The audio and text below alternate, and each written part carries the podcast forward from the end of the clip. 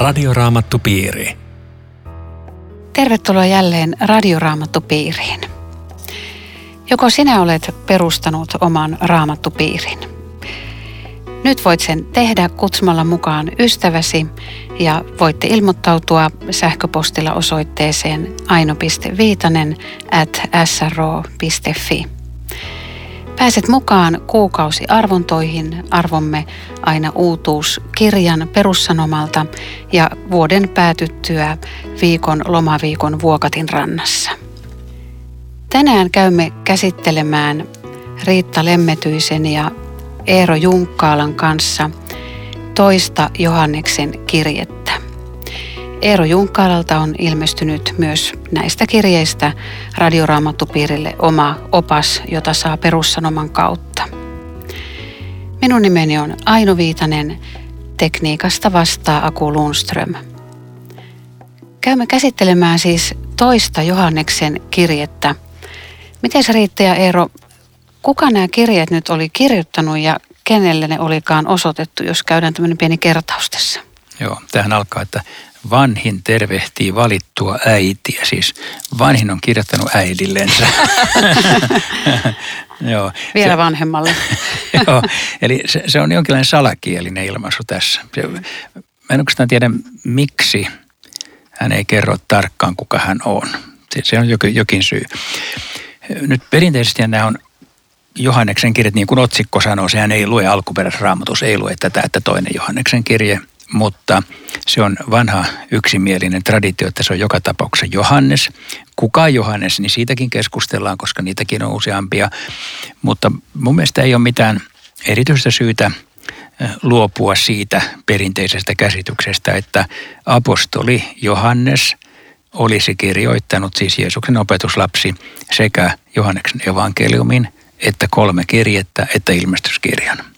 Tämä on mahdollista, tämä ei ole siis ainoa mahdollinen selitys ja voi olla, että näissä on jokin muukin, on nimittäin niin sanottu vanhin Johannes, joka, joka on eri henkilö. Mutta mä ajattelen, että tämä voi olla juuri se, se apostoli.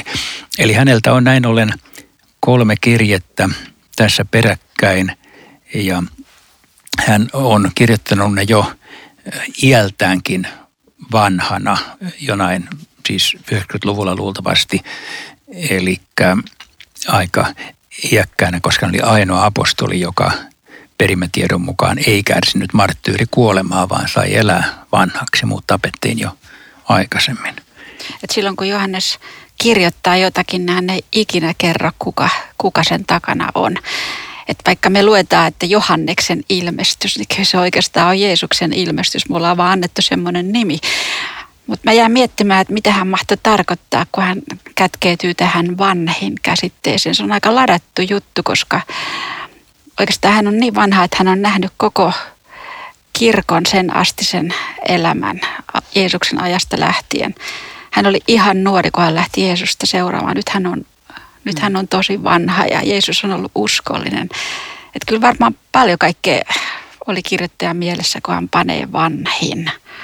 Ja se ei kuitenkaan viime kädessä tarkoita ikää, vaan se tarkoittaa seurakunnan vanhinta, siis seurakunnan paimenta.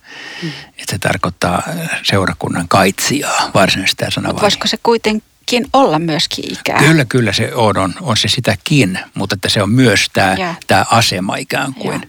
Hänellä on seurakunnan ja. kaitsijan rooli ja tästä roolista hän puhuu. Mutta toi oli aika ikään kuin mun mielestä kiva ajatus, mikä sanoit riittää, että että siis hän on nähnyt siis Jeesuksen kuolemasta on kulunut ainakin 60 vuotta. Et siinä on mennyt niin kuin pari sukupolvea jo kristittyjä ja kirkko on aika kauan ollut, aika kauan ja kauan, mutta, mutta siitä kun ensimmäistä apostoli lähti liikenteeseen. Ja sen takia tätä miestä kannattaa kuunnella, kun hän on niin tämmöinen tämän kokemuksen omaava. Eikö se jännä, että tämä koodikieli, kelle tämä nyt sitten menee seurakunnalle vai yksittäiselle äidille, en tiedä, mutta mut joka tapauksessa valittu. Musta se on aika jännä, että, että olisiko siinä joku muistutus siitä, että me, me ei valita koskaan Jumalaa, vaan hän tekee sen valinnan. Olemme valittuja. Kyllä, ja, ja tämä valittu äiti, niin tässä alaviitekin ehdottaa, että tarkoittaa kristillistä seurakuntaa, jolle kirje on osoitettu ja näin sen täytyy olla. Että Kerrotko vielä kohteena, ero, että, että mihin nämä kirjeet oli osoitettu? No varmaan vähän asian seurakunnille. Nyt sitä osoitetta ei tässä tarkkaan sanota ja varmastikin tämä on tarkoitettu alun perinkin jo kiertokirjeeksi, niin kuin Paavalin kirjeetkin aikanaan, vaikka niillä oli tarkka kohde ensin, mutta ne vantiin heti kiertämään. Ehkä oli jo sellainen yleinen tapa, että kun joku auktoriteetti kirjoittaa, niin kirjat lähtee kiertämään ja sen takia ei tarvinnut edes laittaa tarkkaa osoitetta, että tämä on sille ja sille seurakunnalle. Tässä nyt vakuutetaan tätä rakkautta ja ja jakeen yksi mukaan kristityt rakastaa niitäkin lapsia, jotka ei ole, joita he ei ole tavannut. Mitä se tarkoittaa? Mä ajattelen, että voisiko se tarkoittaa sitä, että, että samasta uskosta osallisia, samasta totuudesta, Jeesuksesta, Kristuksesta. Ei tarvitse välttämättä tuntea niitä, jotka uskon tiellä kulkee jossain tässä seurakunnassa. Joo, ja, ja siis äh, tämä, että tässä on tämä rakkauden teema aika vahva. Tässä on myöskin tämmöinen oikean opinkorostamisen teema, nehän ei sulle toisiaan pois, mutta, mutta niin se on kuitenkin nyt sitten tässä valossa hyvä nähdä, että kun hän on nähnyt nyt nämä 60 vuotta kirkon historiaa, niin hän sanoo, että muistakaa tämä keskinäinen rakkaus. Meillähän on perimätiedossa vielä sellainen tieto itse asiassa Hieronymykseltä, että Johannes kuolin vuoteellansa oli se vielä oikeastaan toistanut yhtä lausetta, lapsukaiset, rakastakaa toisianne. Että hän, tämä jäi hänelle ikään kuin päällimmäiseksi, mitä hän halusi viestittää. Rakastakaa toisianne. Kyllä, kyllä se tämän päivän kristikunta ajattelee, että ja, ja siis ihan uskovaisia missä tahansa pienissäkin porukoissa, että, että kun me tämä muistettaisiin, niin me ihan niin kamalasti oltaisiin tukkanuottasilla aina toistemme niskassa jos vähän erilaisia korostuksia löytyy, että se rakkaus sittenkin ohittaisi nämä asiat. Ja jotenkin tässä korostuu myöskin se, että, että rakkaus ja totuus kytketään yhteen. Rakastan teitä sen totuuden tähden, että se ei ole semmoista rakkautta, että, että tota, jos nyt toiset menee toisaalla ja korostaa jotakin ja ajattelee opettaa ihan eri lailla, niin ei se mitään, kunhan yhteys säilyy, vaan se on nimenomaan tämä että rakkaus ja totuus, siinä on se aito, hmm. aito yhteys näiden varassa. Tuossa jakeessa kolme sanotaan kauniisti armo, laupeus ja rauha Isältä Jumalalta ja Jeesukselta, Kristukselta, totuudessa ja rakkaudessa. On kauniisti sanottu.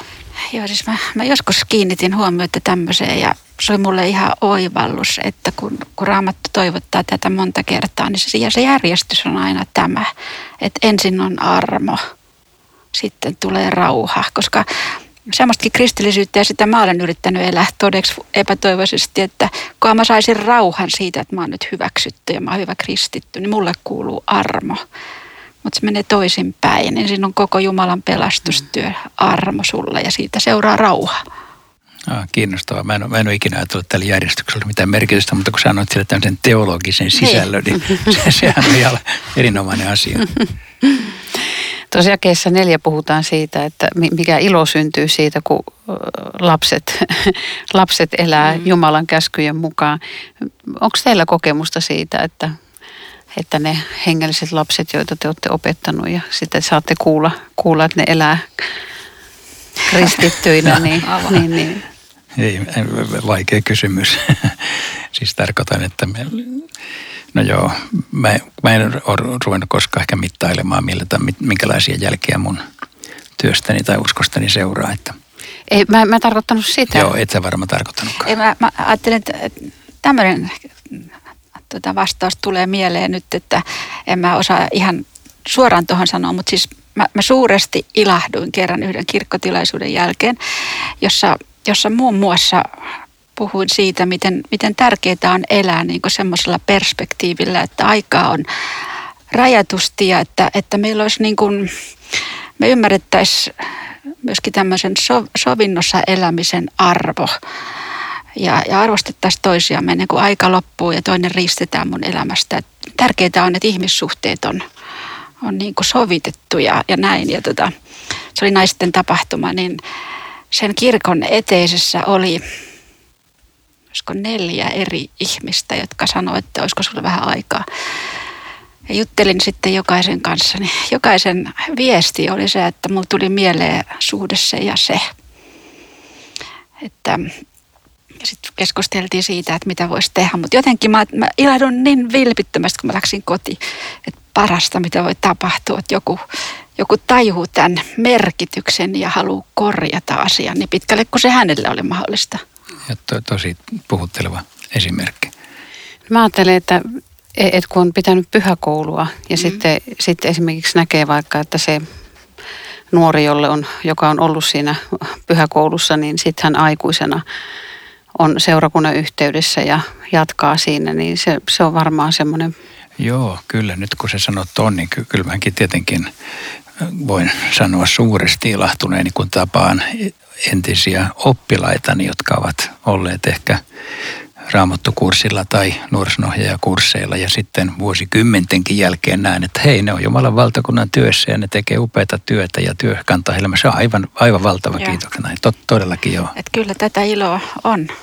Tässä ei varmaan puhuta siitä, tässä sanotaan, että havaitsin lastesi joukossa sellaisia, jotka elävät totuudessa.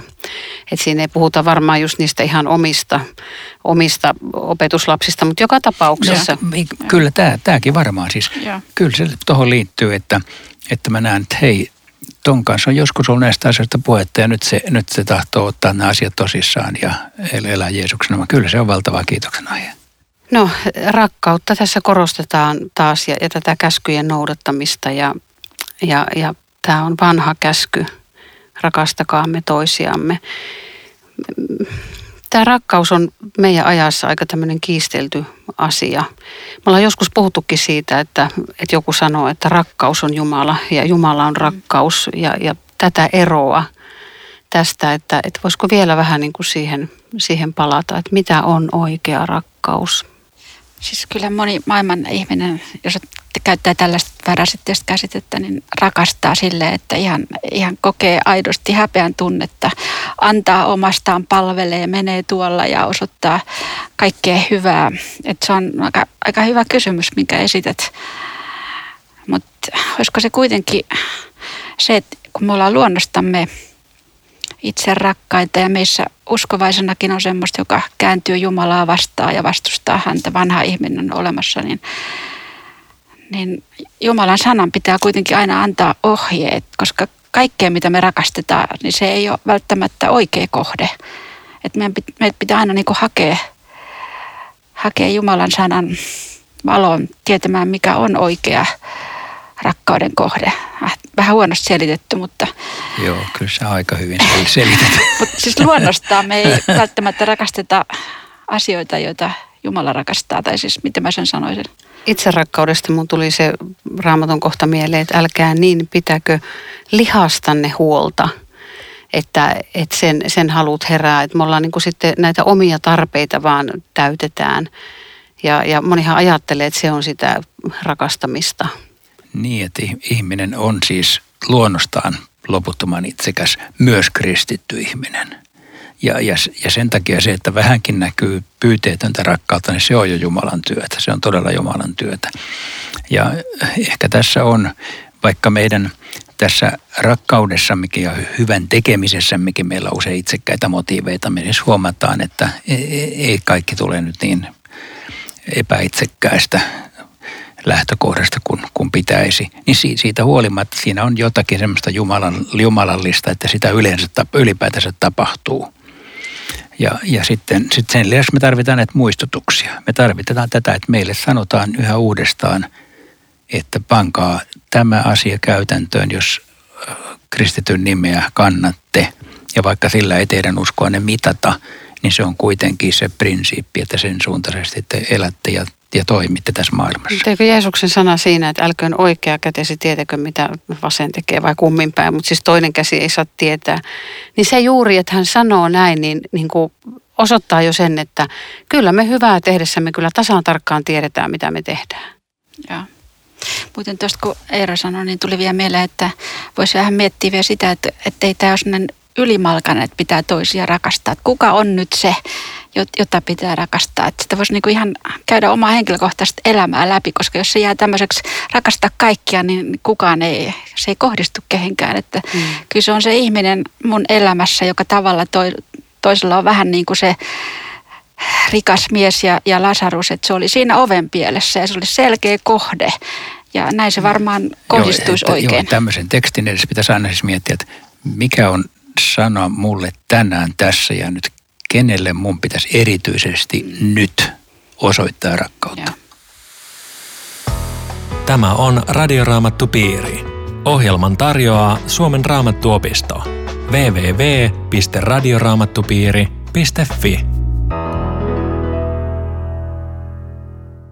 Jatkamme keskustelua Riitta Lemmetyisen ja Eero Junkkalan kanssa toisesta Johanneksen kirjeestä. Minä olen Aino Viitanen. Jakeessa seitsemän sanotaan näin. Maailmassa on nyt liikkeellä monia eksyttäjiä, niitä, jotka eivät tunnusta Jeesusta Kristusta ihmiseksi, lihaan tulleeksi. Siinä teillä on antikristus, eksyttäjä.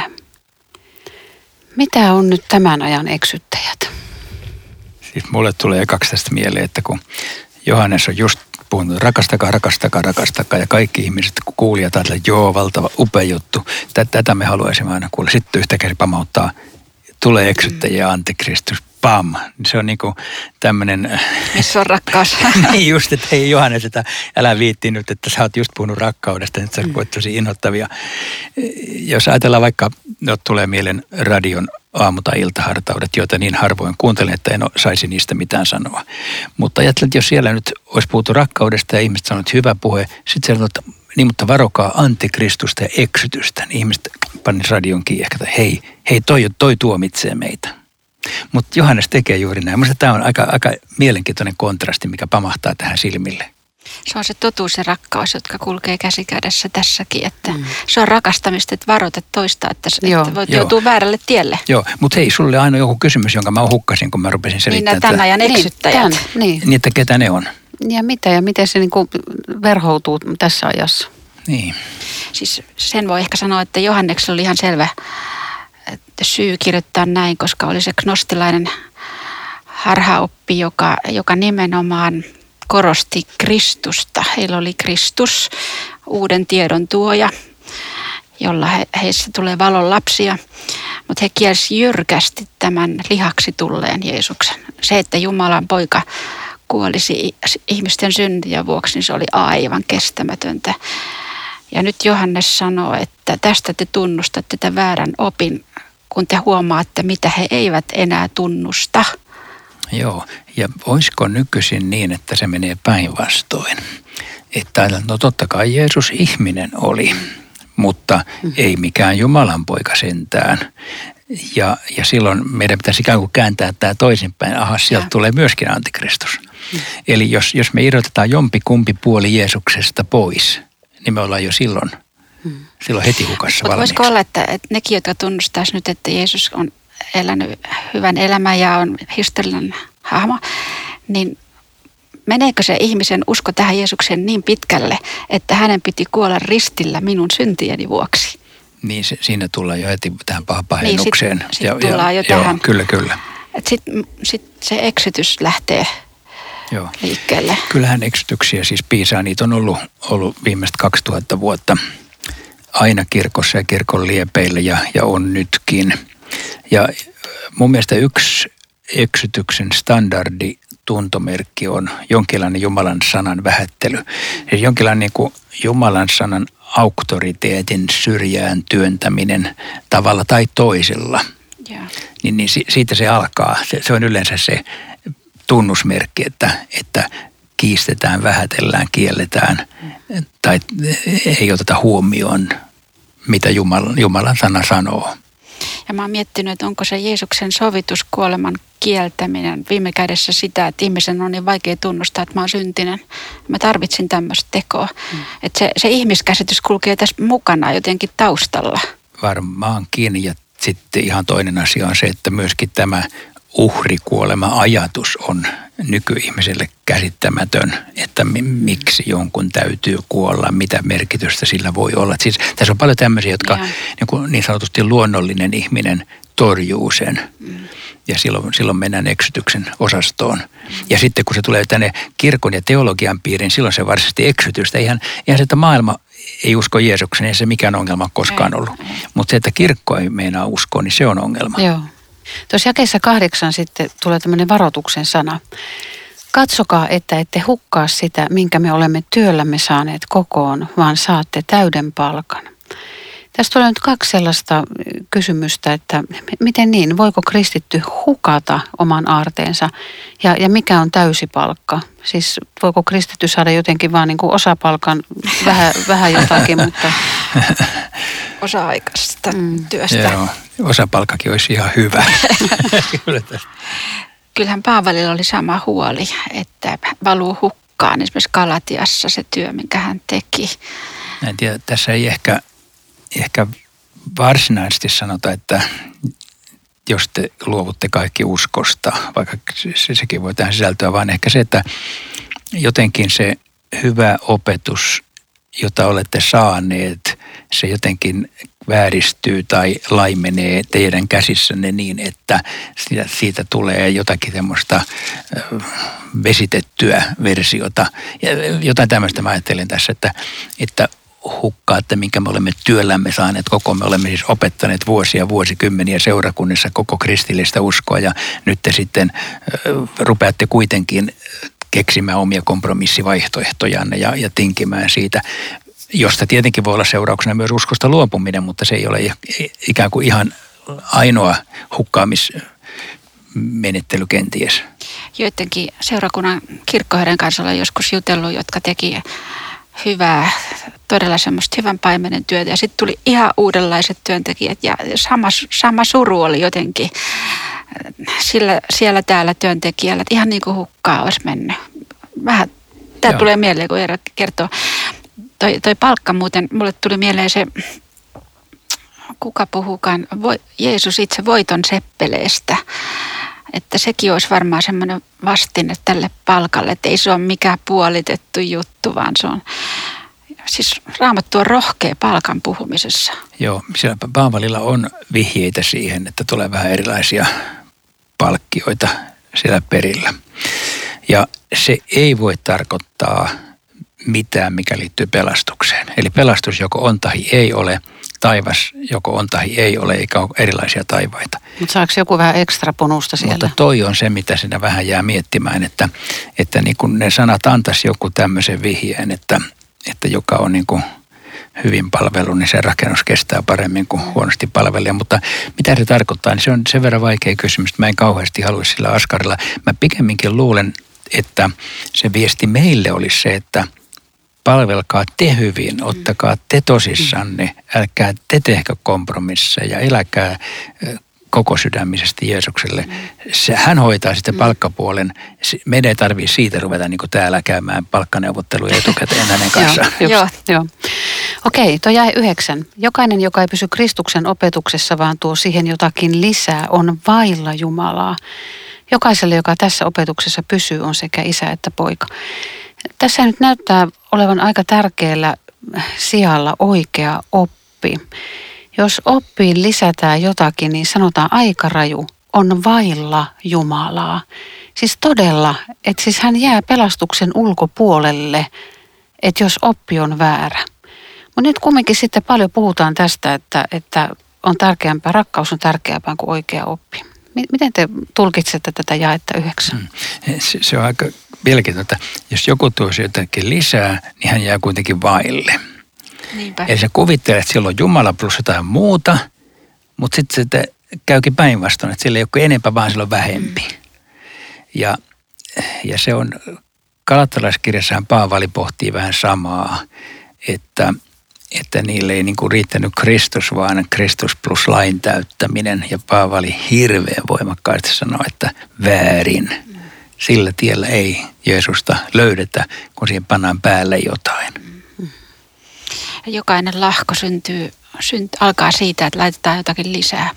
siitä se kierre lähtee ja se vaan se on kuin liukurata, joka Niin. niin. mennään aina, aina etämmäksi. Aivan. Eli että sun pitää niin kuin, ollaksesi oikea kristitty, sun pitää täyttää niin kuin nämä ja nämä muodot tai tietyt systeemit tiettyyn uskonnon harjoittamiseen liittyvät kuviot. Sitten oot oikea Joo. kristitty. Varmaan tässä puhutaan tästä siitä, että Kristuksen työ riittää, että siihen ei, ei lisätä mitään. Mutta tässä puhutaan kumminkin tästä opetuksesta. Ja, ja mä haluaisin nyt haastaa teitä, että, että mikä on oikean opin merkitys äh, kristin uskossa. Joo, tässä tosiaan sanotaan, että joka tässä opetuksessa pysyy. Se, se on musta hyvä lause, mm.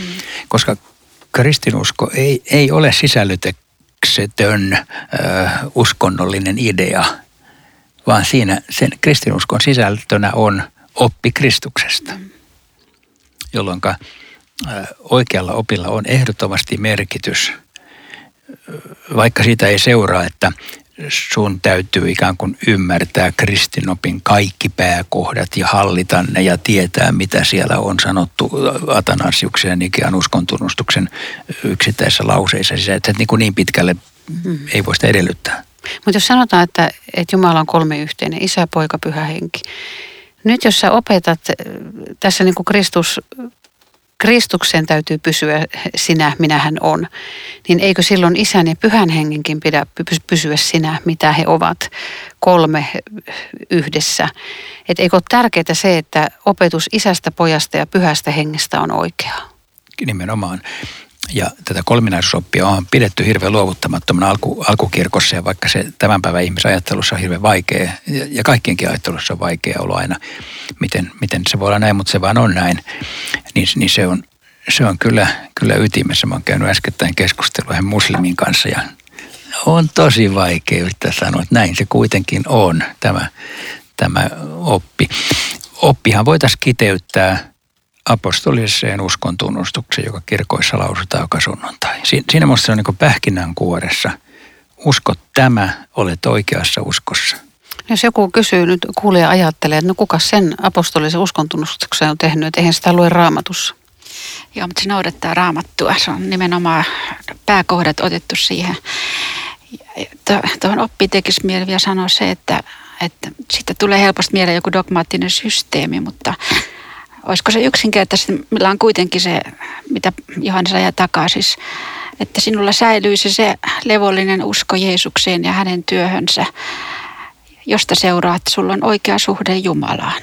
Siis uskohan on, on yhteyttä eikä, eikä jonkun opin noudattamista Joo, se on yksinkertaisesti. yhteyttä. Samalla siinä on sitten tietty tiedollinen sisältö. Joo.